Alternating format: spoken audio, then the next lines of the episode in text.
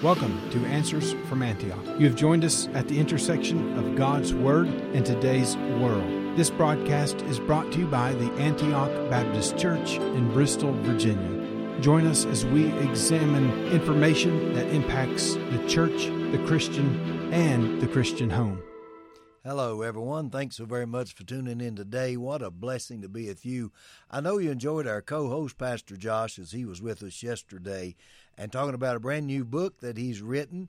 Tremendous information in that book, Fake Jesuses. And there is a whole lot of uh, imposters that we might say people are believing in, and even the imposters of their thoughts about Jesus. Who is this Jesus? Is he real? Is he not? Someone said he's either the biggest liar in the world or a lunatic or he is Lord. Well, you and I know that Jesus is Lord, Jehovah God, God in the flesh. Hallelujah. We love him. We thank God he came to this earth. He was born of a virgin.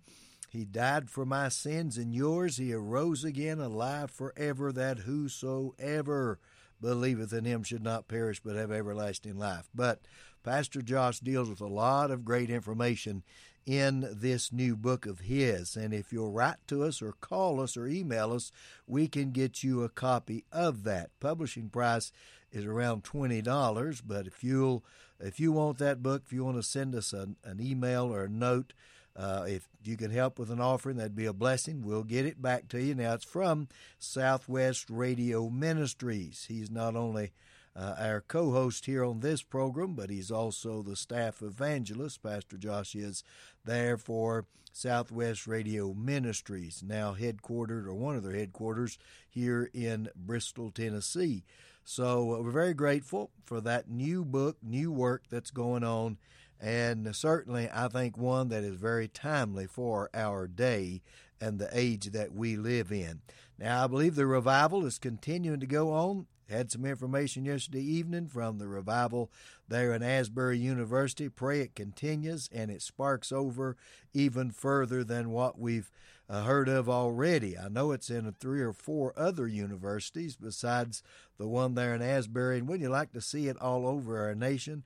Lord, do it again where people are experiencing the forgiveness of God. Understand there's a strong move of repentance and forgiveness and love that is flowing through those places. Oh, do it again, do it again. You and I are praying that, aren't we? I'm sure we are.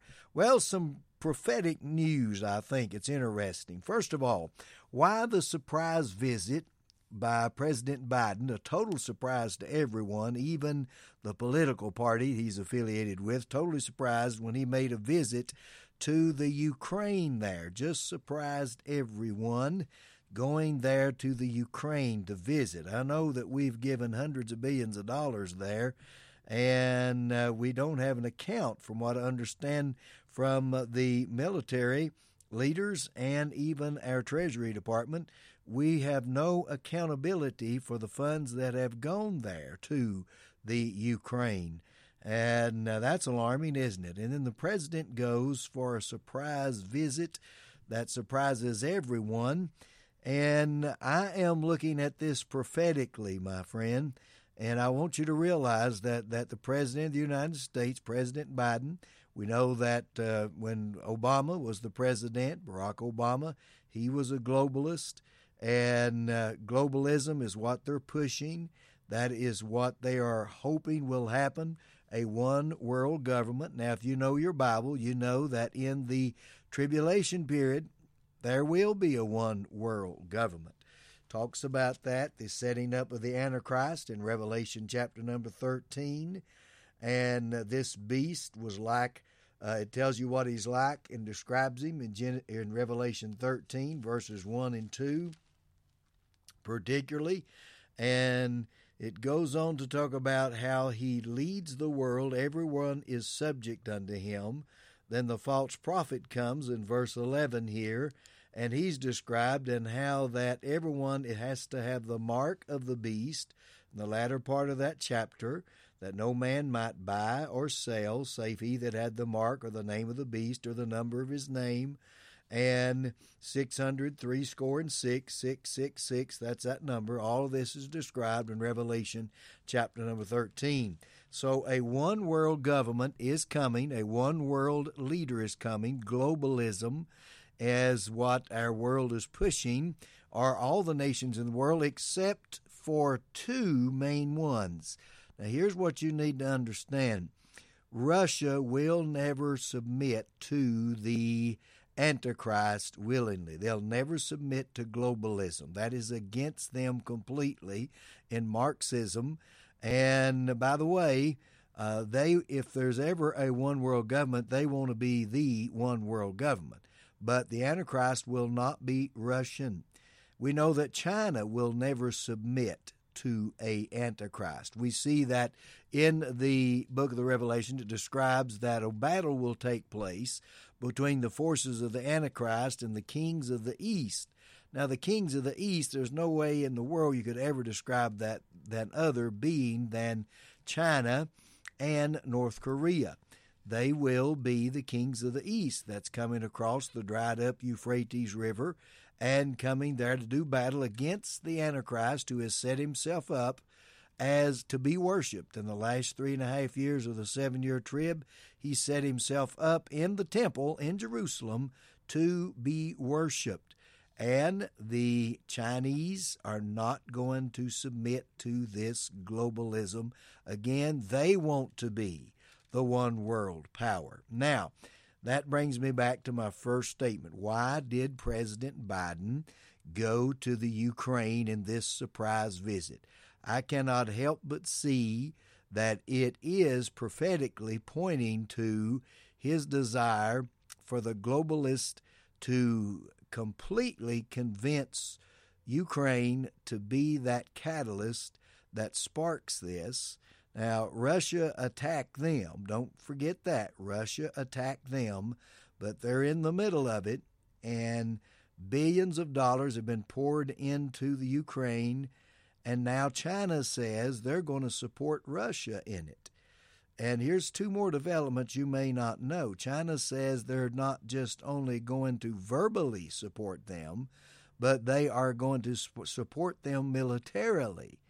Now, my friend, when you get the country of China and the country of Russia together, armament and maybe even troops, then World War III is about to happen. Now, keep in mind also that you have Russia who has refused now for the first time in decades, they have refused to sign the nuclear armament agreement or to enforce it previously they had with the U.S.